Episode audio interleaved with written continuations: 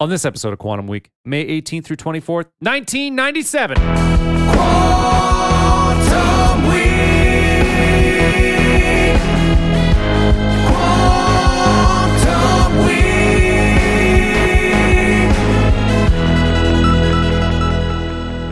Welcome to Quantum Week. I'm Matt. I'm Chris. Quantum Week is a show in which Chris and I leap into a random week of a random year and we talk about movies and music and headlines and stories. And we are in May 1997 because it is my birth. Well, it's like my my special week, But you basically. pick it's my birthday week. I get to pick it. Right. So uh, Matt's birthday September 29th. So next Tuesday. Tuesday. Yeah. Okay. Yeah, yeah. Um, buy find a great Nah, gift. you don't- I'm not going to get you anything. You don't have to. Uh, I, I give you the gift of doing this show with you. Well, Yeah, that's that's an appropriate reaction. Uh, but no, so Matt got to pick this week, and you picked it not for the movie, but for the for the music. yeah, because this is the week that OK Computer comes out. Um, Or which Computer is- by Radiohead. By Radiohead, which is my favorite album, best album that's ever been written. That's your favorite album. This is my favorite album. Is Radiohead your favorite band? yes. Okay, so your favorite album, my favorite band. So that's pretty. It's perfect. Big Yeah. deal for you. Perfect so, for but uh, obviously we do have we do have a movie as well on the show, and um, so the movies this week are uh, uh Fifth, Fifth Element, Element. and then uh on Saturday show we're doing Austin Powers, Right. the original one. Yep. Um, but today it's Fifth Element. Um, so want to get into Fifth Element? Yeah, and I like the Fifth Element actually. Yeah, this movie this movie kind of sucks, dude. No, it doesn't. So, Yeah, uh, it does. in fact, it's, if you it's for it's for children. It's for teenage. It's written by it's written by a teenage boy. it was, yeah, and it's for teenage boys. yeah. Luc Besson started. Uh, the director started writing this film when he was 16 years old. yeah, and it shows. Yeah, I mean, there's a lot of comic elements to it, and you can That see the stuff work. into it. Well, it's are you actually? You're, so you you really do feel this way about this I really so I used to like this movie when I was a teenage boy. yeah, yeah, I thought this movie was good. So I actually went into this movie with excited to watch it again. yeah. Me too. I this feels like a Kevin Smith movie to me where I liked it when I was a teenager. Yep. And I watch it now and I'm just like, this sucks. In fact, this is worse than a Kevin Smith movie because this doesn't work on any level. The only level this movie works at is uh, visually. Visually, it's stunning. It's, ve- it's, Yeah, it's really. there are times when it's Yeah. it's it's very good. The rest of this movie is so it, it's the characters are so poorly drawn out. The comedy is so ineffective. The, even the score is terrible. The score is not good. The movie is not good at all. But unfortunately, the score is the sign, of the uh, sign of the times. Though, is you got like '90s sort of uh, '90s music. You got like I just don't like how they like when anything something funny is going to happen, then they amp up this They like do. wacky comedy. And I know this movie is was actually really intended for French audiences, Yeah, so I don't know if that's part of it where we're kind of there's a disconnect there between what we expect from American film right. and as an American audience than what they expect from a French audience, where maybe they like to have that comedy kind of More telegraphed. Right. Yep. Because, but it does not work for for me. This movie is not good. This movie, it was so. This is one of the most disappointing rewatches I've had in my life. Yeah, I wasn't disappointed. I so there the problems for me. There are some, the movie's too long. It's two hours Yep. long or two hours plus. Two seven. Shouldn't be like this. Should be an hour and a half movie. And if they did it and could tighten it up, even if there wasn't a lot of character development, it wouldn't necessarily matter because it's just fun to watch to me. For me, but You gotta uh, explain why. How? Why is this good? I think because it's visually stunning. Okay. I actually it's probably the I would say that some of the comedic things that you hate I actually like. So the Chris Tucker I hate, but I like him in this film. I like I like how they they portrayed his character in this film. I like how he did. You think it's funny? So you're are you laughing when you're watching this? Are you like no, I'm amused. I, I it's, You it's- like a smirk. yeah, it's rare for me to laugh out loud. in- Yeah, in, yeah. anything in a film, but uh, but but this is yeah, I find him interesting. I also like Milla Jovovich a lot. I love the way that she played that character. Oh, I thought she was terrible. I think she's great. Yeah, I mean, there's just a lot of sensitivity with without a lot of language. You could see Right. very expressive in her face. I thought she was great. I thought she. I, I didn't think she's as bad as people say, but she just doesn't work for me at all. In what like in what way? It's I mean, she looks phenomenal. Vacant. She looks phenomenal. She's vacant. I also have a real issue with the romance in this movie. Why does Bruce Willis's character love her? He's infatuated because she's the perfect woman. I mean, that's part of it. I But think. perfect at what? What's perfect about her? I, I, obviously, besides her looks, yeah, take that away for a second. He says he loves her. It has, you know. you mean at the end of the film? Well, at that point, uh, does he see her fight at all? uh, I don't think so. Yeah, that might not have happened because that would have that would have made it a little bit. e- 'cause He sees her learn a language in like 15 minutes, Right. So knows that she's brilliant. Um, and then if he would have seen her fight, I think that would have been that would have been sort of like the icing on the cake of her being real. So he badass. wants to also fuck Bruce Lee. I don't see why fighting has anything to do with it. Well, no, because she's she's sensitive, kind, emotional, very very smart, and physically uh, very attractive, and also a badass like fucking lethal bitch. she learns these languages so quickly, and you say, keep saying she's smart. Yeah. Okay, great. She does not exhibit any intelligence. In what way? uh, she can't. She doesn't. there's nothing. There's nothing. I don't. She's like learning like f- as a child learns, and like Right, in a, like a half hour. I totally agree. She's learning like a child. This is fucked up.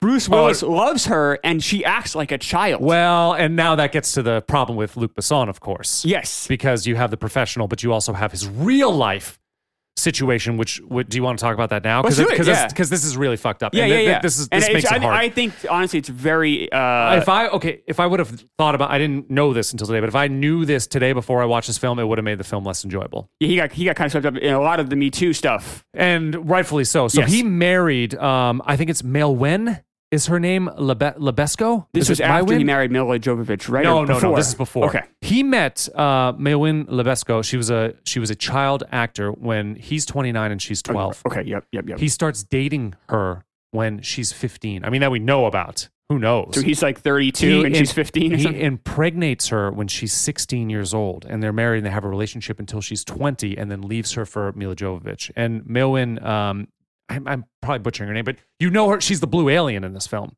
oh, Yeah, I didn't know that. yeah, yeah. So she's on this film with Milla Jovovich and like watching this thing happen as a 20 year old girl who he's been in a relationship with for five years. Oh my gosh. Leaves her for uh, uh, Milla Jovovich. They're together for two years and then they uh, they split. But but that is a huge problem. Like him as it, it- you know a middle aged no a 30 year old man like lusting after a 12 year that, that's like that's fucking gross.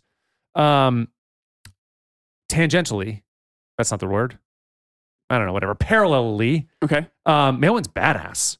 Not only has she been an actress forever, um, a uh, writer, director. She won a prize at Cannes as Oh. a fucking director and stand-up comedian. Like this woman is fucking badass. And she actually does. I didn't know she was the. She does Yeah, a nice yeah. job in this. She does a great job. so beautifully. Yeah. It's beautifully shot. It's yeah. uh, and um, uh, her role is kind of. It, it becomes ridiculous where she has these stones inside of her, which is completely yeah, that's stupid. Yeah, like how'd you how'd you get but her, there? her just like kind of just singing that solo. Yep. Um, she's it's very her facial expressions are very, Very good. awesome. Yeah, Yeah. I was I was uh, that's one of the scenes I actually took away from a positive from this movie. But when you think about all that, and, Mm-hmm. and so she said that the professional was was based on her relationship with with uh, Yeah, I guess it would be. which Timeline, it makes sense. exactly. Um, and then you, so you think about that, and the prof- which I love the professional. Honestly, I haven't seen it in forever. I haven't seen it in a while, so maybe that But doesn't I really be loved there. it. But that was that was his best work. yeah, definitely. Um, uh, but that, and then into right, Bruce Willis's relationship with uh, With the Milla child. Jovovich's with Leeloo, it starts to get really fucked up. I yeah. saw this movie when I was, uh, I guess, uh, 17, 18. I think I Yeah. even had maybe the VHS. I didn't have the DVD. So 17, 18. Um, and I liked it. But you know what? Honestly, 17-year-old Chris would not have seen how fucked No. up this is. No. That he's with this basically a child. Yeah, I agree. felt the whole time. And she acts like a child. She speaks very softly. She um she gets frightened by she she just seems very child it's very weird. And it, at the end of the movie, um, she says he says, I care about you. I need I say I need you. And she says, Why? I said the same thing. I'm like, why? Yeah. And then the Ian Holm character goes, Tell her, tell her. And he's like, I love you. And I was just like, and I'm like, why? Yeah, it's hard. Like I think it's hard in any film to get from like just meeting to love by the end of the film. I think that's a I hard thing to do. A lot of films pull it off. But she's bad. She crashed through the fucking ceiling of his cabin, survived. Like that's Right. got to tell you something. Like this yeah, is, I guess. I don't know if that means love, though. Like, Yeah, that's the case in like John Claude Well, Van but then- or you- something. I mean, like, but, what are we doing? But, but then you also believe that that she is there to save the fucking universe. You also believe that. Like he has to believe that by by this time in Sure. the film. Like he Yeah. accepts that. So if he accepts that this woman who's stunning, who survived a fall through the ceiling of his cab and is sent here to protect life, I can I can see why love would exist. I don't know. They did a great job showing that. Of I thought course. they did like uh, like an, um, one of the worst jobs I've ever seen in film. Yeah. of showing it. I think I, I it was so bizarre to me. And you know, they have nothing. I know, whatever. I get she's an alien. They have, no- so they have nothing in common. No. They have nothing to talk about. I get that she's hot, great, but he's like way older than her. I guess. Emotionally, but Uh, by the time, yeah, right. I mean, like, what are we? This is. It was just really weird and creepy to watch. I can see that. and it. it uh, But then also she's a weapon, and he can understand that too because he was in the he was in the service as Right. well. I mean, I, I I see some connection points there, but you're right. It's not. They don't do a great. It's not the best directing job. It's not, it's not the best writing job. and it's not the best writing job. When I say not the best, I mean it's really bad. Yeah. Um, the other things too that don't make sense to me in this movie. Uh, so there is that. Um, uh, so Bruce Willis is a major, but there's a that those other army guys that he kind of answers to. There's and then he killed that one guy gets killed. It feels like three times, and he keeps popping up. He gets uh, Milla Jovovich kind of like punches through his stomach, which I thought killed him. Oh no, no, no! Just punched him in the balls. I thought. Okay, fine. Yeah. But then he gets stuck in a freezer, Yeah, that was cartoonish, but he's alive. and then he's alive. Yeah. That doesn't they didn't kill. Uh, they they they made that clear that he wasn't dead in that scene. made it clear. Be, how? Well, he was blue and frosted, but it was didn't but it was a move? joke. Well, uh, it's just because their interaction. Like Bruce was talking to him like he was still But he there. could- He could have been. I guess. And then he also puts him back in the freezer. How does he get out of there? It- It's just Yeah. it's just so idiotic. It's cartoonish. This movie's really yeah. It's right. This movie's like a cartoon. This is why I hate cartoons. I get it. It the, you have things that don't make any sense that just are erased away. Yep. And then you have things that maybe visually are pleasing, but then there's nothing. There's nothing else there. There's no depth. It's just it's just there, and you're supposed to look at it, enjoy it, and then just walk away brainless. Yeah. I also think Goldman's good in this film. Uh, Oldman, sorry, Gary Oldman's good. Gary this film. Oldman. I think Gary Oldman's uh, not good in this movie. I think he's good in this film. I love Gary He, Oldman. doesn't, He's one he, of my favorites. seem, he seems to just be fucking around. well, I know that he, He didn't want to take this role. accent. and he was sort of like cajoled into it. Yes. Yeah. And he it feels that way. He he does not feel I like think he's, he's fun. I think he's good. that accent's I like his horrible. I feel like the It's accent Southern is accent. like he's like trolling us. He's like trolling the movie. He's like, I don't want to fucking do this. I'm gonna fucking have this shitty accent. I'm just gonna fuck around and not care. And that's what it felt like. Didn't feel like that to me, but But honestly, if I got that script, I don't know how you do. Like he's like he. Well, it made no he'll sense. stop like, what he's doing. He'll why- tell a joke. Like, he'll go back to what he's doing. It just doesn't make any sense. Yeah, and why? Like, so why are you supporting um, anti-life? Why are you supporting this evil if that means it's going to be your undoing as well? Like, Right. what could you have possibly gained from that situation? You're an industrialist. You want to make money. Industrialist. You want to make money. You're not going to make any money when there's no one left, including you. Like the the universe is a barren, cold thing. So I don't know what I, I didn't understand like that pursuit. Were you? Men- I, I mentally checked out of this movie like a bunch of Did times. you? I didn't know it 'cause was- and I usually don't do I that. think it- honestly, I think it's just, fun. I just thought it was fun. I saw nothing fun about this. Yeah. This was this was a this was a this was really tough to get through. I I, I don't know if it's my bottom five. I have to look only because the visual element of it. Yeah. And I always do try to credit creativity. Like if you go out there and make a wildly totally creative. a wildly creative Yeah. film, if it doesn't land, I usually give you some points for trying because you're not taking an IP. You're doing something creative. Yep. I, I got to give got to give him some points to that. But man, oh man, this is really trying it for me on that end because this movie is really dumb Yeah. and it's really uh, obnoxious to like a child, like a teenage boy. Yeah, Dumb, obnoxious, uh, lusting with no nothing else behind it. This movie, I- I'm shocked you like this. This is not a movie for adults. I think it's fun. That's what I would say. It definitely is entertaining to me. Well, okay, what, I don't know if we can unpack it more than that. I think visually it's entertaining. What- what- I like the pace of the film for the most part. Oh, Like, it's too long. it's besides the too long, but like during the action sequences and when there is action, when there is when there are things happening, I enjoy it. I like the cab scene. I like uh, I like the visuals of um, that cruise liner in space around that planet Lost in Paradise. I actually, like I said, I like I like Tucker how he is narrating. I think it's so bizarre that that his character being a radio personality, like that's what it would look like. I find that so interesting. It's like not some guy in a studio. It's a guy walking around having a life, but broadcasting that way is like such an interesting concept for me. yeah, I, I don't hate the Chris Tucker thing as much as a lot, a lot- some people hate. I would think like, you would. I thought you would have like destroyed him, but I- I because I, always- don't like him. I think he's good. I felt like he was doing a Prince impression. he is a little bit of that. Yeah, I felt like he was doing if Prince was in the situation. This is what he would do. I know he wasn't a musician; he was a DJ. But Yeah. I felt like it was that. very yeah Um, narcissistic in that way. But he's sort. But he has like a mo- like he changes too after this whole experience. I- changes in this movie. he he does like he he beca- like he tries to be he tries to be dominant with uh with Bruce Willis and Bruce Willis like backs him down pretty quickly and and like he sort of recognizes I think he sort of he gains perspective in this a little bit with Tucker Tucker does Okay. whatever So uh, the fun level, you, you said this, you said this is fun. So what do you compare this to from a fun level? Is there something else we've seen or something else we've covered? Is there another comparable movie from a fun perspective? oh the other part is this is like it's a sci-fi for me like this that, that that's a that's that's my genre like I love sci-fi stuff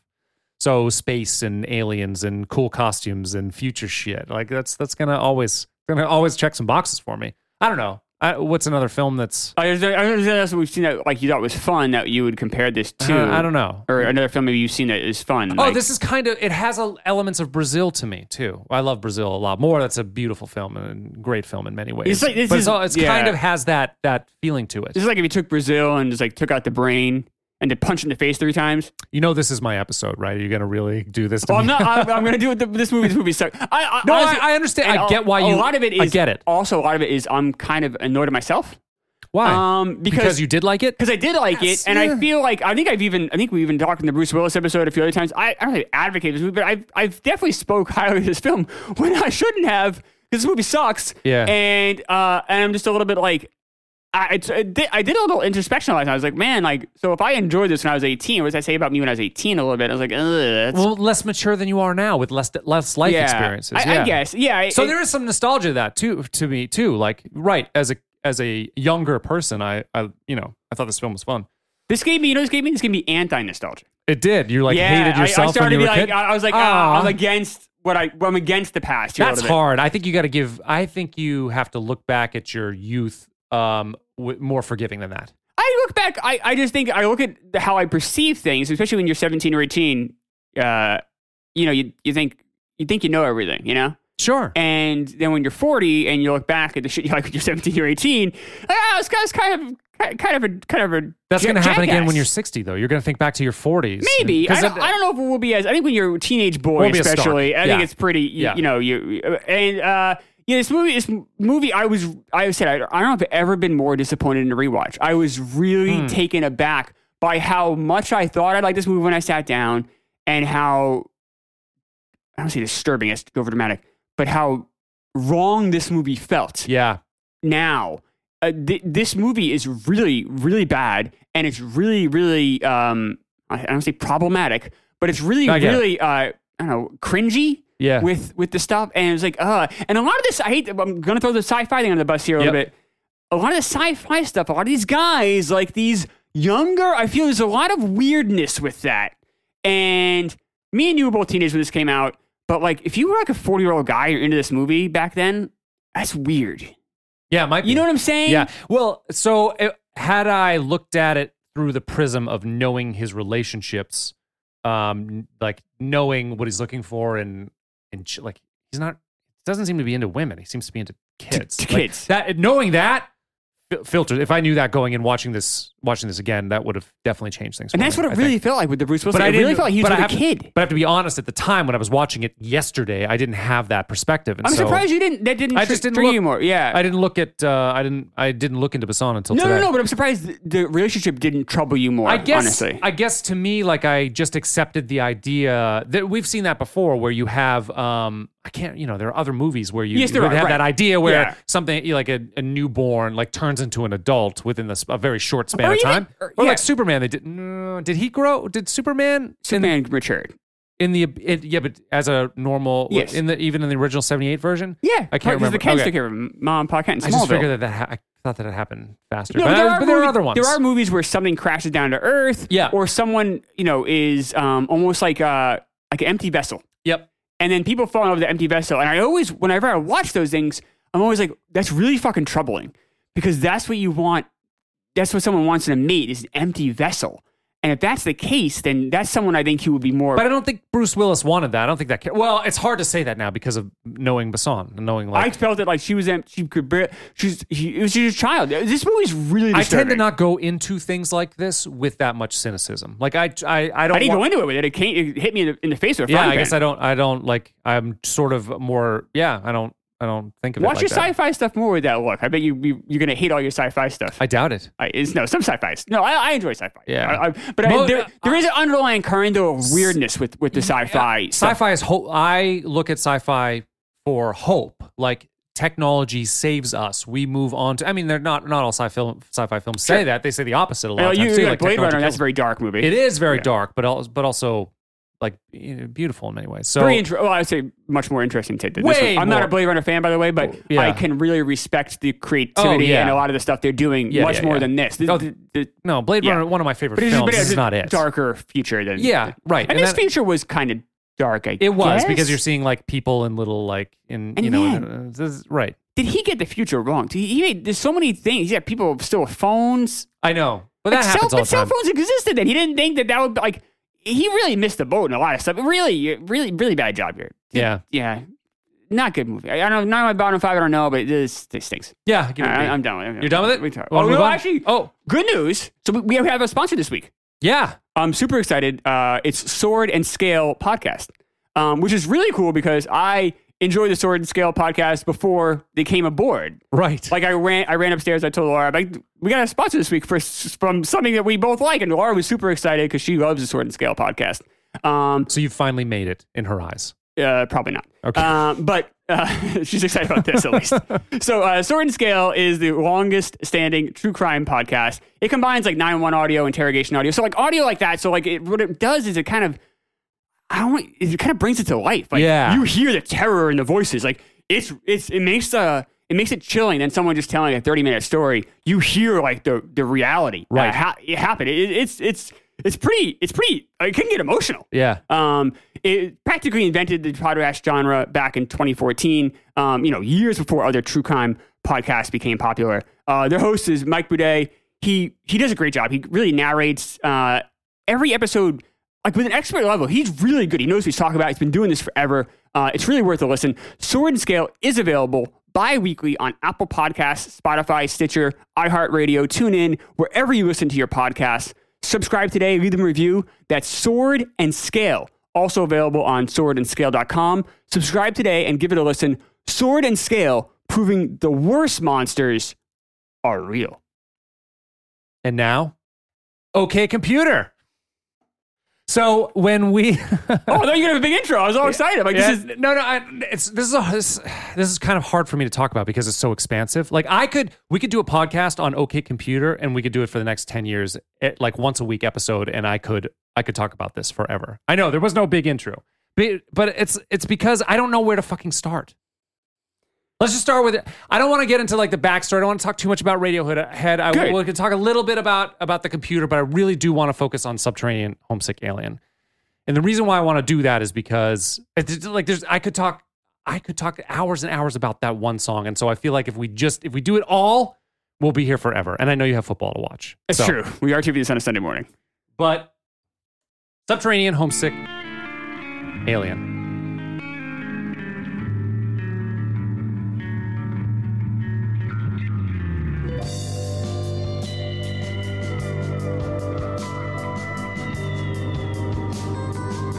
The thing that I like most about Radiohead is they're greater than the sum of their parts. None of them are um, amazing at their instruments, but but all of them are like individually extremely innovative with their instruments, and together they put that to use. Um, this album, OK Computer, is the most innovative album I've ever heard. It's crazy. Um, so it's Thom Yorke, Jonny Greenwood, Ed O'Brien, Colin Greenwood, Philip Selway. So the two Greenwood brothers um, playing guitar. Ed O'Brien is the bass player. Philip is the is the drummer, and of course we know Thom Yorke. I mean, everybody probably knows that name at this point. Jonny But- Greenwood too is a big name in film. He, He scores a lot of stuff. He does a lot of There um, We Blood- Thomas Anderson, Right. uh, Paul Thomas Anderson movies. Excuse me. and he Um, does a great job at that. He's he an does. He's really awesome composer, and he's a really good guitar player. But like facility, he I sort of he's sort of um he's sort of like Jimi Hendrix in a way. Like Hendrix isn't the most he doesn't have the most facility on his instrument, but he absolutely changed the way that people play guitar because he was just doing stuff that no one else was doing at the time. And I feel the same way about Greenwood. The tones that he chooses, the the textures that he does, even when he when he does when he takes a solo, it's unlike anybody else. Like no one plays it like him. It's so different.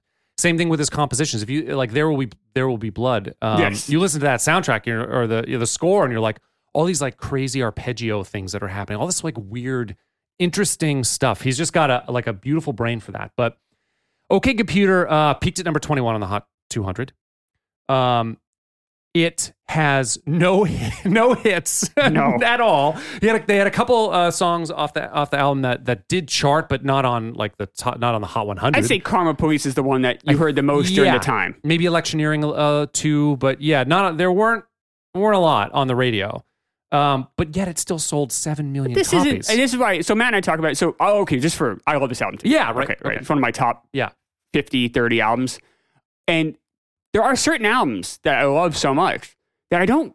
I almost like the songs. It's hard to even determine which song is which. Like you know what I mean? Yeah, like, they- they- which right, track? yeah. Because I don't listen to it like that. Yeah. When I put on OK Computer, Whole I'm in it for the long haul. Yep. And that's how this album was made. It was Yep. made for the intention to listen to, and, and many albums are. Is not. It's not about singles here. Right. Like this album flows. I always say this about this album. There's no better album to listen to during, when you're driving in a snowstorm. nope. This is the ultimate driving in a snowstorm album. And there are other things with this album that is just I just it's it sounds beautiful. Yep. The songs all uh, continue into another. So Matt's like, I really want to focus this one track. I'm like, this is kind I of hard know, to do know, because that's not what this album is to me. And um, I love this album a great deal. I know Matt, you love it Love more it. than I do, but um, I think this album is very good. And if you haven't listened to it, definitely listen to it. Yeah. Album was nominated for album of the year, which is that's that's actually pretty good that that happened. I mean, Yeah, lost for for a, for a more not usually that's a more popular stuff gets nominated. So So and before this, right? So you, this is their third album. So they had that Pablo Honey was number one. Creep was probably their biggest hit, I think. yes, I would agree. Was um uh, Creep that song? Yep. And if you listen to them as a band during that time, Pablo Honey, like I'm okay with that album. It's not like it's not bad. There's some cool stuff. It's really good. Creep has just been overplayed, but it's still kind of cool. You get the chunk chunk. Is that's that's Yeah. like a, a neat little thing. But if you listen to them on Ars- Arsenio Hall at that time, some of their live tracks, like they don't. There's nothing. They do not compare. By the time they get to OK Computer, they are light years better than they were as a band than when Pablo Honey came out. The Bends is a great album and then too. the Bends is great. Uh, tied for my second album, second favorite. It's a great album. Oh, sorry. So your first your first hit album is OK Computer. yeah. Ever all time. Yeah. Oh, I wouldn't say that. Uh, Oh. the, the Bends isn't my second, favorite. favorite oh, for Radiohead Radiohead, but they are all in my top twenty. So this, OK Computer's number one all time. But then you have In Rainbows, probably my second fa- second favorite. Uh, Radiohead with uh, with the Bends, and those are all three of them are in my top twenty, maybe even. I don't know. Sometimes they hit my top ten. Like I Sure. love those albums. Yeah. Radiohead at this time, and then you go into Kid A, which is just also phenomenal to me. I love that, but it, it, it sort of changed everything. But um, but it's cool that they were nominated. They lost to Paula Cole. Uh, no, no, sorry, to a Bob Dylan album. Oh, don't say which Paula Cole. Was No, Bob Cole was also nominated, so was Babyface. Like stupid. Yeah, I know. stupid. They should have won. It's just ridiculous. The reason why this album is so amazing is because it is incredibly dense. There is so much happening on every single one of the songs. So like many nuanced details, sonically big verbs, a lot of effects, huge instrumentation, multiple guitars, all these layered vocals. It's so dense, but it all makes sense together. I agree. It's another reason too you never get bored. So I've been listening to this album pretty pretty not say religiously, but pretty regularly since it came out. 20 years, yeah. Twenty five years almost now. Right. I I'm not bored of it I because because I think exactly what you said. There's just so much to it. I can listen to this out. Like if I had just this album on a desert island for the rest of my life, I would be fine. I could listen to this album uh, over and over on repeat for the it, do, it life. doesn't get boring. There's a lot to it, and I just this this album uh, makes me feel very uh, I don't say peaceful, but it relaxes me That's interesting. in in a way. Uh, but yet it doesn't bore me. It's not like sleepy time music, but it, it's it's almost like a different level there. So to me, like, so music is about how it makes you feel. And I think, you know, I always like to analyze the technical aspects of music because it descri- it tells me why it makes me feel a certain way. Okay. You know, like, oh, they're doing this so that it evokes this thing. Uh, so that's part of the communication process for me. But, um, but thi- like, so OK Computer is like the Bible for melancholy, and uh, but also like vastness and um, isolation, even. But yet, it's a conversation because they wrote this to evoke that in me. So there's connection there between the artists, between them, and between me. But yet, it's, this this is like weird dichotomy. They're explaining isolation and me- melancholy to me. They're making me feel those things, but yet I'm connected to them while that's happening. It's this strange. it- it- it's almost opposing feelings I get. It's so complicated. It's, the the feelings that I get are so complicated because the music is so complicated. Um. So here's like, do I want to do that next? So sub subterranean home. Let, us do that. Let's let's talk about a song. So the I'm gonna Very play good it. song, by the way. Yeah. I, I I know you love it, but I, I think it's very good as well. There, eh, the re, one of the reasons why. So uh, the complexity of it. So there, the there's so much. I talk about this a lot. I love when musicians are very they're they love their music so much that they will put all sorts of nuance and detail into it. And that's what Subterranean Homesick Alien is is. It like I see as nuance after like layered upon nuance upon nuance. So let's just talk about I'm to I'll play a little bit of the first verse.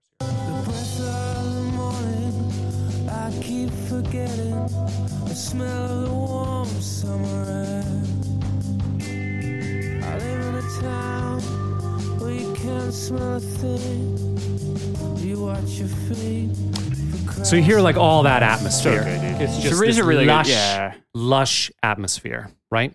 And it's Thom Yorke singing about he's like he's kind of thinking about human life and like what it would look like from the outside, from this perspective of of like an alien, and it's, Yeah. he's going through his kind of mundane life and like his little uh, neuroses. Like I won't, I don't want to step on cracks, right? Like those, but he's imagining himself getting abducted by these viewers and like you know how what they're thinking about. Such a great premise for a song. It's beautiful. It's really well done. I'm not a huge fan of Radiohead's lyrics all the time. This Oh, might be this might be their best lyrics in this song, and I love this premise. So let's break down the song a bit. So it be like the the lushness and the vastness really starts with the Rhodes. Uh, the Rhodes is, is a is a piano. Um, it's a it's an electronic it's electric piano instrument made. I think they by, made by Fender. I think the first ones were, were were built in the 1960s. I have a Rhodes. I love it. Um, it's this like sort of chimey belly. So a piano. When you play a piano, it actually plucks the plucks strings. That's what that sound is. There are you know piano. You look inside, it's a bunch of strings. It plucks. Or sorry, hammers strings. Hammers of strings. Harpsichord plucks them. Um, but instead of strings, the Rhodes hammers these uh, metal tines. So it it, it it produces a you know a very different sound. Strings are a warmer vibrate. You think about like a string vibrating, what that would, would sound like, versus a you know like a piece of metal that's that's hit right. So you get that. This is what a Rhodes sounds kind of on its own. It could be jazzy or dark, right? Beautiful, like That's dark nice. sound. Yeah, it's beautiful. So they take this Rhodes. The, what's under underlying this entire song is a Rhodes. He's just playing these chords, just these little pad chords with a huge amount of reverb on it, and it just adds this like lush, lush, lush underbelly. So that's where it starts, and then the fucking drums, dude. This kills me. When I when I when I figured out what was happening on the drums, it killed me. Um, do I have the uh, drums music? Yeah, okay, I'll get there a second. So, um, music is organized sound. That means pitches in time and space, right? It's two elements. If if it didn't, if you didn't have the time portion of it, it wouldn't be organized. It would just be noise, right? So, uh, of everything that music has in it that I like to break down, I like thinking about time and and rhythm the most because it's just I don't, I don't know it's the backbone it's like it's just it just it, we wouldn't have you, you just wouldn't have it wouldn't be music without it you wouldn't have like this organization about it so I, I love to dissect the um the the timing of things so with so that what delineates time in music are beats and it's expressed in like how many beats that happen in a minute beats per minute right so um so they're pulses right so you could think of it like a uh, 60 beats in a minute is one beat per second. It's like boom, boom, boom, boom. And what we do with those beats is we organize them into groups so that we can start to understand where like where emphasis is in the music. So basically all music time breaks down into organization of twos or threes. We've talked about this before, but Mhm. it's either boom, boom, boom, boom, or boom, boom, boom, boom. Right? You see that, that that pattern of two or three, and how we delineate that is by where we place our accents. So, uh, uh, you know, an accent of of two is bum, bum, bum, or three bum, bum, bum. I haven't changed the underlying pulse. It's all bum, bum, bum, bum. All I've done is organize where I'm placing those accents. Okay. Okay. So it's the difference between grouping two and three. So when you, so what Selway does, the drummer, is he plays groups of two and groups of three at the same fucking time. He layers them on, on top of each other. It's fucking crazy. I'm gonna play first. I'm gonna play for you what it what they would that would sound next to each other. Um, and then I'm gonna play what it sounds like on top of each other. So where is okay? So do you know? Uh, do you know uh, West Side Story? Yeah, of course. West Side Story, Leonard Bernstein, one of my favorite, absolute favorite American composers. He is phenomenal. He did the song called America. I Want. Sure. This is it. Bunza dun dun dun dun one two three one two three one two one two one two one two three one two three one two one two one two. He's doing groups. It's the same pulse. All he's doing that same underlying pulse and grouping threes and then grouping twos. And Selway does the same motherfucking thing right on top of itself. So the hat is the two. Two, two, one, two, one, two, one, two. The hat is the two. One, two, one, two, one, two. And the kick and the snare combined are the three. Da, da, da, da. Uh, bum, got, gun, gun, dun, dun, dun, dun, dun. So he's playing the kick and the snare in that groups of three, and the fucking hat in groups of two over it. It's it's fucking brilliant. I, I can't like it. That I saw when I when I realized that I like my I almost I was like okay I can die now. Like I, I don't need I don't need to know anything else about anything. He is fucking brilliant. So you got those are the two kind of underpinnings of the song. Then you've got guitar. Um, so well, I played the intro before, but I just want you to listen to it again. This time with uh, like with the with the fucking guitar in mind. Where's the sub intro? There it is. This is all guitar. Spooky. Huge verb. And then you hear these little plicks. All those atmospheric, like doo doo, doo doo doo doo doo. It's like all bubbly and like kind of belly and sharp with these huge verbs. Like all those, those are all manufactured tones by by Greenwood, by the Greenwoods. They're like, oh, you know, we we need this to sound brittle and belly and have some delay. Like these, this is just like conceptualized and taken, you know, from from their fucking creativity and put into the song. It's, it's fucking amazing. Well, it's great too for the song too. 'cause It sounds it sounds like stars. It sounds like stars. you know, and they're trying to do this idea that this guy's looking up in theory, maybe out looking up at stars and wondering, hey, I just, what if I, what if I got abducted by an alien? What would my friends say? What would, what would it be like? What would I see? How would the world look? And you do kind of, you, when it's cool with the song because, especially what you- we just played, is you kind of see the sky the way he does, You do. but you're not seeing or they're not, they're not describing anything. Yeah. You know, they, they, but they're not describing the sky, but you kind of imagine a sky, Yeah. you know? Uh, and it's really a masterwork by them. I mean, this, this is a brilliant album. This is quite good. And then the bass. So, um, first of all, uh, O'Brien, Ed O'Brien is one of my favorite bass players. If you listen to him play on Airbag, um, Oh, which is one of my favorite songs on this oh, album. it's, it's beautiful. Like he, Top three song on this album. it's like boop boop boop doo doo doo doo, doo doo doo. Um, he's got like all this space between his little bass lines. They're they're phenomenal. Um, in this song, he does something. He does the perfect thing. He lays out. All he's doing is laying out on these like on this one tone on these G for a while. Boom. That's it. He's just holding on it until the chorus, where he jumps into that that two verse three pattern that the drummer was doing. Um, you'll hear it right here. He's just holding bass. And he's going to do it one more time. Boo. Boo. Boo. And now he follows the drum. He's going to follow it into the three pattern. Here we go. Right? Fucking brilliant. Just a cri- It's great. It's a great sound for sure. kills me. Um, and then Thom. I mean, Thom is never like he's not. He's never gonna be the best. He's not Freddie Mercury. Yeah, this is the weak link for me on this on this band. It. He'll never be the like. He is so innovative. Listen to this. This is so. This is from Let Down. Thom Yorke. He he has he's brilliant. Well, you don't like his lyrics. Like I think he's a brilliant lyricist. I shouldn't say no, no, no, no, no, no. I, I, I it, that's no, no. I, I like his lyrics. I, I just Yeah. this is this band. When we're talking about these guys, we're, Oh, I see. it's like a Hall of Fame stuff. Yeah. So you know what's you know what was you know Joe DiMaggio's weakest element. You I know, see. so I, I'm being probably harshly critical here. But he also he writes amazing melodies, like super innovative melodies, and does these awesome counterpart things. Like listen to this part in Let Down.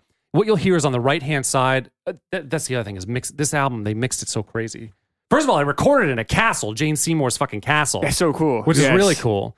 Um, but the way they mix it, uh, Nigel Godrich, their producer and engineer, he's he's like the you know he's like the sixth member, right? He's he's he's great with this stuff too, um, mixing this. But the mix is so awesome. Um, they just do these cool, innovative things. So on Let Down, um, you have Thom Yorke singing um, singing the melody on the right hand side of the mix. You'll hear it in your right headphones if you're listening in headphones. And then he ends up on this long note that he starts singing. He holds this long note, and the and the main melody picks over again from Thom Yorke, but this time on the left side, while the right side is holding these long notes. It's it's phenomenal. Listen listen to this. This counterpart. He's on the right.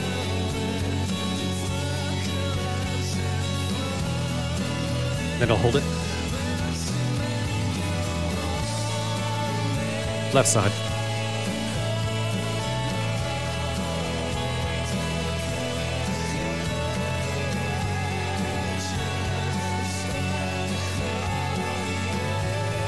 Hear him hold it. Harmonies. Just That's, like that's in the bend, right? no, this, This is is let from down. this? This is from OK Computer. Yeah, it's just lush, beautiful counterpoint. Such a good song. We're, Oh, Let I've Down is this- I've- So I've been listening to this album like nonstop the last three days. I- The beginning of this song. That, oh, it is. Okay, I see. Let down Yep. the beginning of that Yep. song is this guitar pattern. It's boo da doo doo da doo da doo doo da doo da doo doo ba doo. It's a five pattern. It's just it's this five pattern over the drums, which are in four. It's, it's they just do all these crazy atmospheric, remarkable things all over this album. And I've met. Oh, I wanted to mention too. We can kind of move on from from this song, but like I I wanted to show one more thing they did in this album because I've mentioned it before, and that is um, in um, climbing up the walls. This is another thing. So uh, I said we talk a lot. I've I've talked a lot about the major third versus the minor third. So the third in a chord is what defines whether it's major or minor. And and the third in the chord, if it changes just by a half step in either direction, it totally changes the way this thing fucking sounds. Uh, it's the smallest like micro adjustment that you can make, but it makes a huge impact in how it sounds. And so when you are playing something, so when you want to create the most dissonance, like the most like glaring gnashing sound, we talked about on this on the Weezer album where he's playing the minor third and the major third in the same like chord Mhm. picking pattern. Yep. And if they didn't do it, it would just be this one four five like kind of boring song. But that just kind of made the whole thing. Same thing happens here in um, in climbing up the walls. They it's this minor, it's a song in minor and it's creepy. But wait, what they do to make it the most creepy thing you could possibly do is play that major third way, way, way high up there and it sounds so fucking creepy. Listen. Here it is. Hear that sound? Ba-da. Come again. Mm, Ba-da. Way, way, way up there.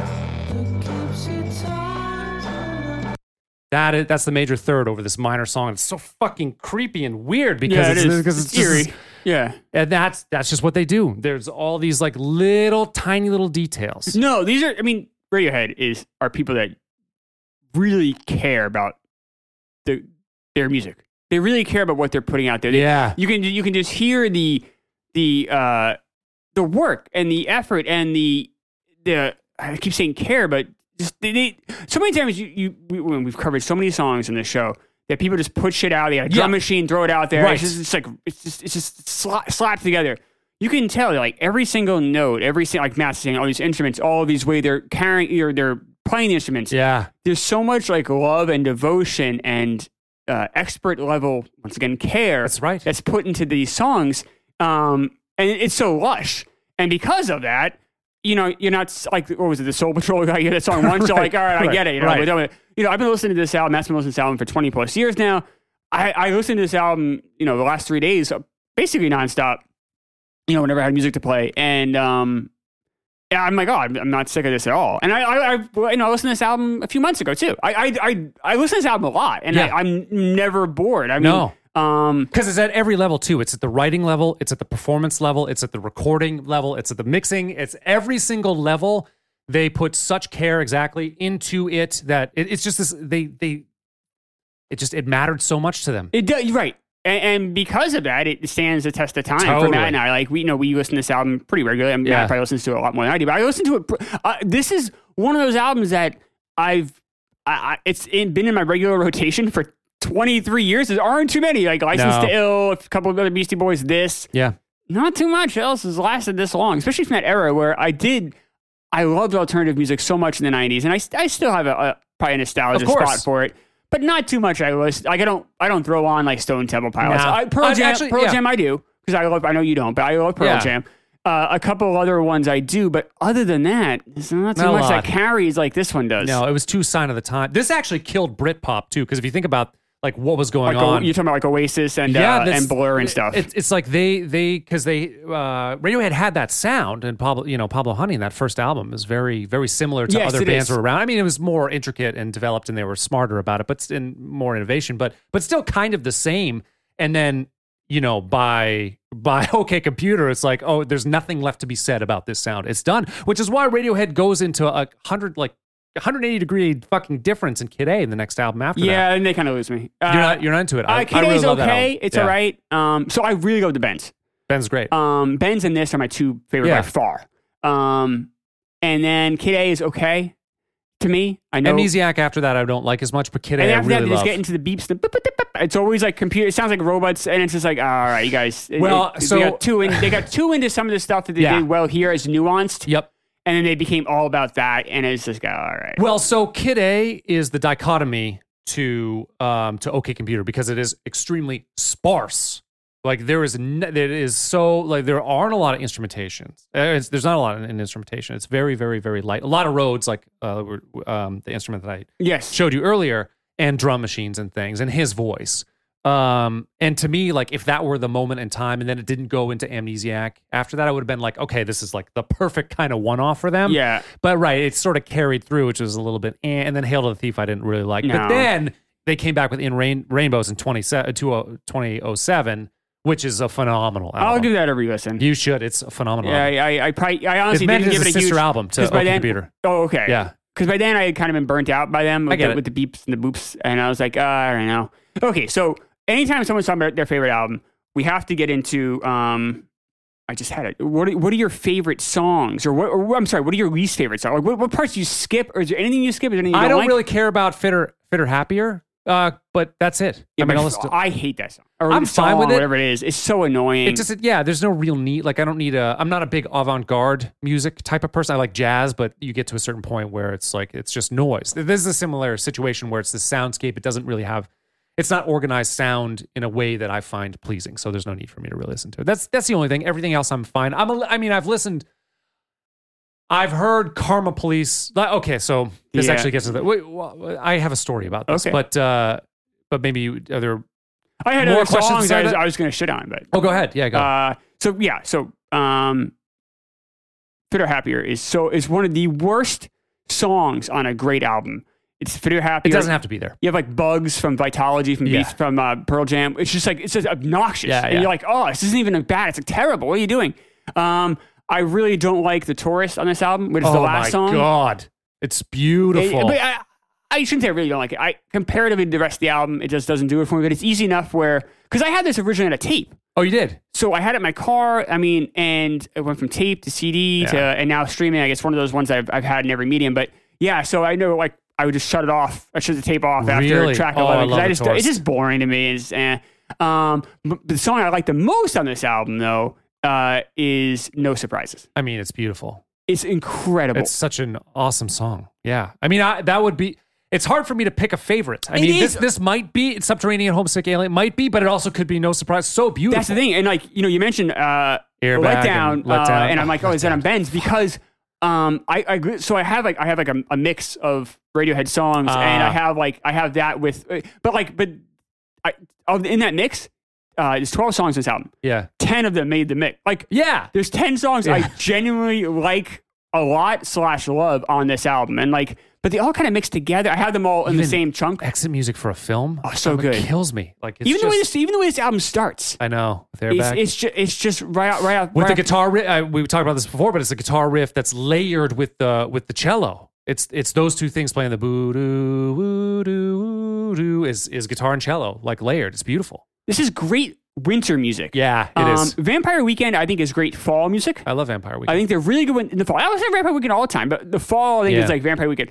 Winter with snow, like January, February, is great. Okay, computer music, and yeah, it hasn't been one in the last twenty years I haven't listened to. But you said a story about um. yeah. So what happened? So I first heard. Okay, I hated this album when it came out. Oh, really? Did you not know that? No, why? This is like.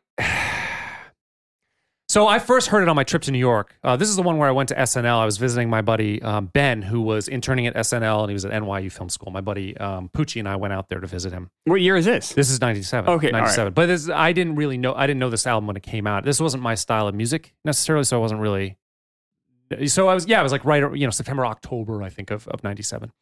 So I go to New York and um we had it was we had an insane time. I was I've said this before I was on mushrooms and we went to SNL and then we went to the after party which was at this bar. I can't remember where what the bar was.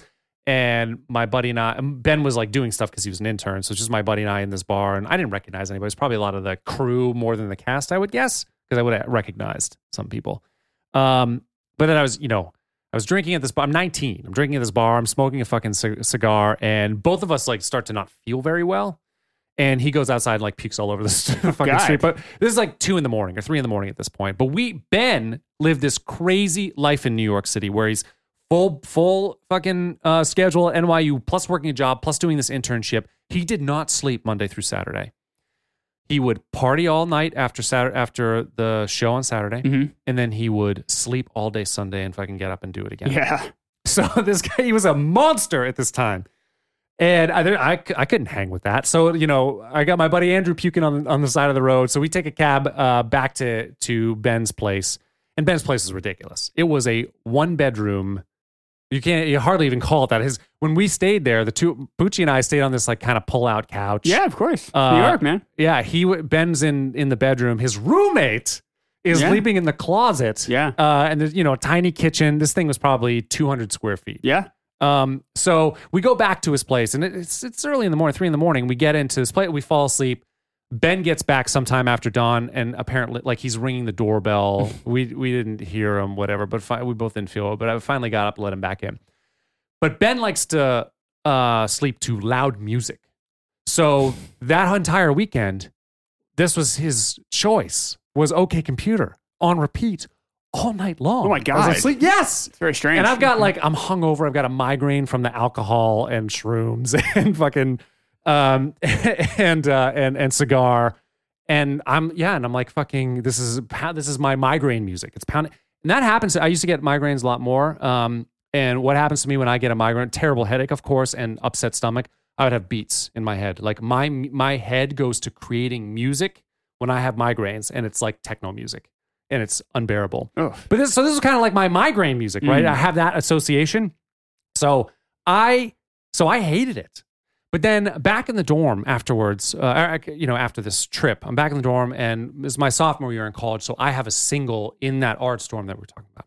Across the hall from me, turn guy who becomes a really good friend later on, my buddy Paul and his roommate, they have a double, play this album all the time, and I'm like about it, but I don't, you know, whatever. It's just it's happening in the background. But then over time, I start realizing that I, um, I like like the song. Yeah. I'm like, wait a minute, this, Yep. this is kind of a cool. It's got like a good feel. And cowbell, who uses cowbell anymore? So that's electioneering, and I'm like, wait a minute, that's that's kind of that's kind of a cool song. That it, it- that's the one that opened the fucking door. Yeah, it opened yeah. a little crack into my Yep. heart, my cold black heart. So you weren't into the Bends or anything before that? No, it Okay. wasn't until after OK Computer. Then I went back and started. and was like, well, okay, well, what else did they do? And I was like, I knew them because of Creep, but I didn't like Right. that. I didn't really like no, that it's song. a different sound. But but I but I do. I Creep is good. Creep I, is, I Creep is like good. it a lot. I mean, yeah, So, so- okay, so what you? s- I know. Your I know. existence I- is so weird. to me, It's like- very weird. So like, you, what were you listening to? Like, we listened to BC. I listen to BCN all the time. I, uh, mm, not as much. Wait, what is this? Two, 1997. 97. So like high school No, and college. 70s were you rock. listening to 70s rock. So you weren't. I was 'cause, like, I went back. I went back in time because I was pop into like halfway through high school, Okay. and then I started under and like folk music that my mom liked. But then I started hearing it's like southern rock or, or like you know Led Like Zeppelin, and. Leonard- yeah, all that stuff. Allman Brothers. That was starting, to, and I was like, oh wait, this is cool, complex music. Sure. with people who can actually play but you weren't listening like when you're in the car, like you're just in the car going for a ride. would classic rock. Oh, so you weren't. Yeah, like yeah. See, I was listening to BCN during this whole time, and Yeah, I wasn't you really- had this stuff from the Bends, and then you, you obviously had Creep before that, but you but the, the the song that turned me on to this album was Karma Police. Yes. Because that got a lot of airplay. that was second for me. so I'm like, I kind of like this song. I'm gonna buy this tape. So I went and bought the tape, and I ended up liking all the songs because Karma Police is not one of the songs I love on the album, and as much. Yeah. And I end up liking the other songs on the album more, and how often? What a gift! That's- yeah, exactly. Like, you bought it for that one song, you end up liking the other songs more. So, uh, and that's how I really fell in love with this. With, with this was, but I got it because of the radio. So I'm shocked you didn't hear these songs. Yeah, I just right. It was it was it was classic rock that I was listening to. Um, And was this the shift? So then when you were in college and you heard your Right. I didn't understand this music. I didn't get it. That's Yeah. why. Um, so it just it was like so that happens to me a lot where something something I don't understand and it like it's it's foreign enough to me that I just it doesn't organize well in my brain and I like instantly dislike it. Just like I'm just kind of turned off from it. But then, you know, my brain takes over and I start to like think about it. And I'm like, wait a minute, and noticing things like, oh wait, that's pretty interesting, or that's pretty cool. Yeah. And that's what happened. So it was electioneering and then Karma Police. And I was like, oh, wait, Karma Police is a beautiful song. And then I learned it. Like I learned how to play it. I learned to play like uh, most of these songs. Um, and then it was off to the races. And I was like, because I started, I started acknowledging the nuances of those two songs. I was like, well, I wonder if there's any more. Right. And then it just, it infected me. And, Yeah. I, and I've been, and it changed me. Change. So this is, you know, this is end of, um, this is end of grunge for me too. That's the other part. So like I was, which is totally different. About underground for everybody, I think. This Yeah. is this is kind of the the end. Right. Yeah. So this is after like Pearl Jam. I kind of got lost on Oh, it around all this time, yeah. and then I was like kind of sort of done. And uh, so it was like it's totally different sound. Um, but then and so and then I went backwards, and I was like, I can't remember which one it, where I went. First was probably the Bends. Probably someone said to me, "Oh, well, if you like okay, you might really Yeah. like like the Bends," and I did. And then I went back to Pablo Honey, and rest is And then Kid A comes out a couple years later, and Kid A, right? I think it was ninety nine actually. yeah, because I played. Um, it, was, it was in my college rotation. Like I listened Yeah. to Kid A a lot when I was in college. That was 2000. So I um, right. I remember when it went live that night. I watched. Uh, there was a broadcast. oh, of- okay. of like a room and they someone put it on the record. I think that's what Yeah, Radiohead did. And so. I watched it and I was like, I didn't get it at first. I was like, I wanted OK Computer Part yeah, 2. I know. And it was 100% different. So it took a little while for me to, again, but that's such a gift too that they like, they were able to be innovative in so many ways that, that like are lasting. They're really lasting. You know, it just takes a little while to get used to it. But the, the thing that strikes me most, particularly with, uh, so the difference between the Bends and OK Computer, the Bends is definitely poppier. It's more rocky. Yes. Right?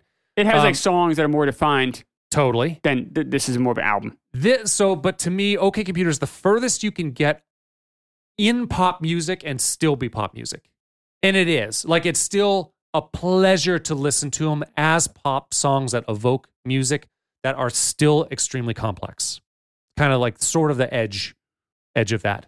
Um, and I, think it does it so that. well. I yeah, agree with that. yeah. So, so that yeah, that's my relationship with uh, OK Computer, Radiohead.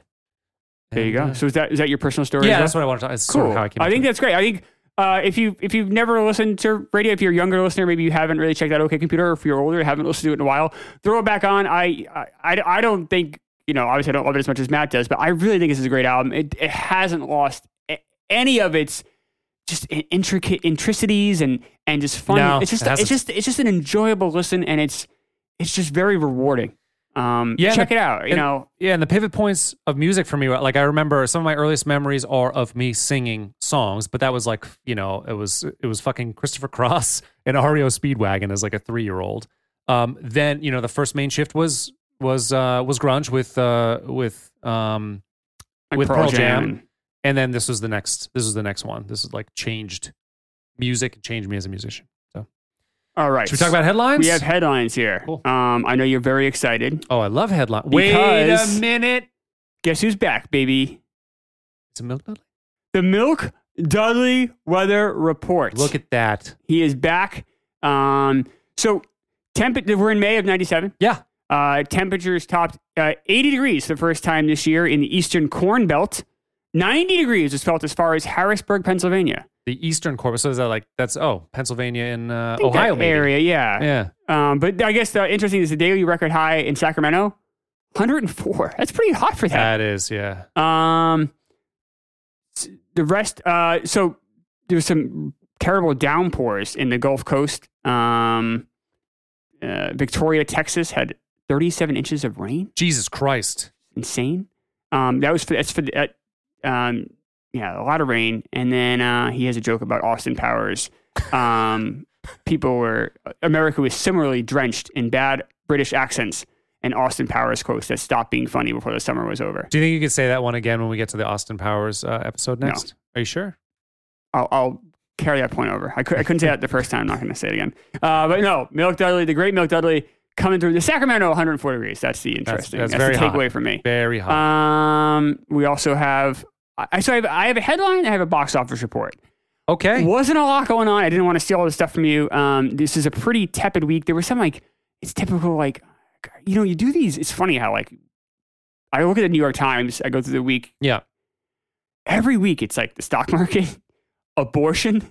It's like the same. Really? The same things are in the news every week forever. Yeah. Like our entire lives. Like there's been a debate about abortion. There's been a debate like the stock market's either like way up or way down. Is it the same. I, I just feel like we're living in like a it's like a someone's It very gets tiring, cyclical. right? It does. yeah. It's like, oh God, all right. Um, but uh, there is, I guess, uh, one difference here. Let me pull up the headline here. Uh, all week, the Tim- Timothy McVeigh trial was taking place. Oh, right. Um, and this was the week that it kind of turned for him really bad because they had one witness that was going to testify that they saw someone with a dark complexion that was there. Yeah. And that was like, that was, well, Tim McVeigh's like, well, that's going to be reasonable doubt. You know, Right. he's a white guy. But uh, when she testified, she said she may have also seen a white guy there. And she also testified she had major psychological and memory issues. What? So it was a completely terrible, like the worst way to go. She's Oh, literally said, man. I, I have trouble remembering things. They scraping the scraping the bottom of the barrel for. So not good. So and, she, and I think when they said that the Timothy McVeigh team was kind of stunned. Uh, that, yeah. So and kind of embarrassed. I think he was their witness, so it, didn't go well for them. Um, and then we have a box office report. Uh, so this is the week Matt picked. So the number one movie was uh, Jurassic Park Two: The Lost World. Oh, right. So because that's a sequel, we we didn't do it. Number two was called Addicted to Love. Just came out that week. I don't know much about it. We did, we I skipped it because I didn't didn't really. Yeah. I don't. I guess I don't remember that one. Number three was Fifth Element. Yep. Now, by the way, Lost World made ninety million dollars. Ninety million dollars In what time frame? You mean total? a weekend. Oh, in the weekend. Yes. Holy shit, dude. Yes. Wait, what did uh Tenet just make? Like twelve in the, when it came it's, out? uh, no, right, I know, yeah. but still, Uh, ninety million. 90 million in one week. People were. I saw the opening weekend. People were. jo- I mean, we I probably saw it. not great. Uh, so that, that is something people. A lot of people were talking about Jurassic Park two that weekend. Um, Yep. well, we we're not covering because we have to watch Jurassic Park one first before we can cover the sequel. That's the rules. Uh, Addicted to Love number two. We only made 11 million, so you can see the drop off. Jesus. And then the Fifth Element uh, at eight million. Austin Powers at 5.6. Now these movies had been out for a while. Right. Yeah. Well, because Fifth Element did two hundred fifty plus or something. Worldwide, it Yeah, made most worldwide. of its money overseas. Did it? Um, it seems more of a European. well, it does have that. It was it was made for French audiences Yeah. primarily. Yeah. Uh, it's an English language film, but it was made with that, I guess, uh, in that mind. pacing, Yeah. right, and that audience in mind. Um, movie called Breakdown is five. Number six is Father's Day. I believe that's a Robin Williams, Billy Crystal movie. Hmm. Seven is Liar Liar, which we've covered on the YouTube show. Right. Uh, eight is Volcano, which was uh, remember that Oh, was that yeah. and Dante's Peak both came out in the same time. But wait, wait. Which one was Volcano? Was that with uh, Tommy Lee Jones? yes, Okay, And the other one was Dante's Pierce Peak was and Brosnan. Hamilton, right? I think so. I think the two of them were in that. That's funny. Uh, nine is Night Falls on Manhattan, which I believe is a Woody Allen movie. no idea. And number ten, we've also covered in the show Anaconda. Oh, look at that. Um, so we've been in '97 before. yeah, we have. Um, and we'll be back uh, next week with. no, we'll be back. I'm on sorry, we'll be back on Saturday, excuse Saturday. me, with Austin Powers. And MMMBop. MMMBop with Hanson by Hanson, not with Hanson. No, you could- probably both. Uh, and uh, a huge thank you too to Sword and Scale for uh, for uh, sponsoring us this week. Yep. Catch you in the next one.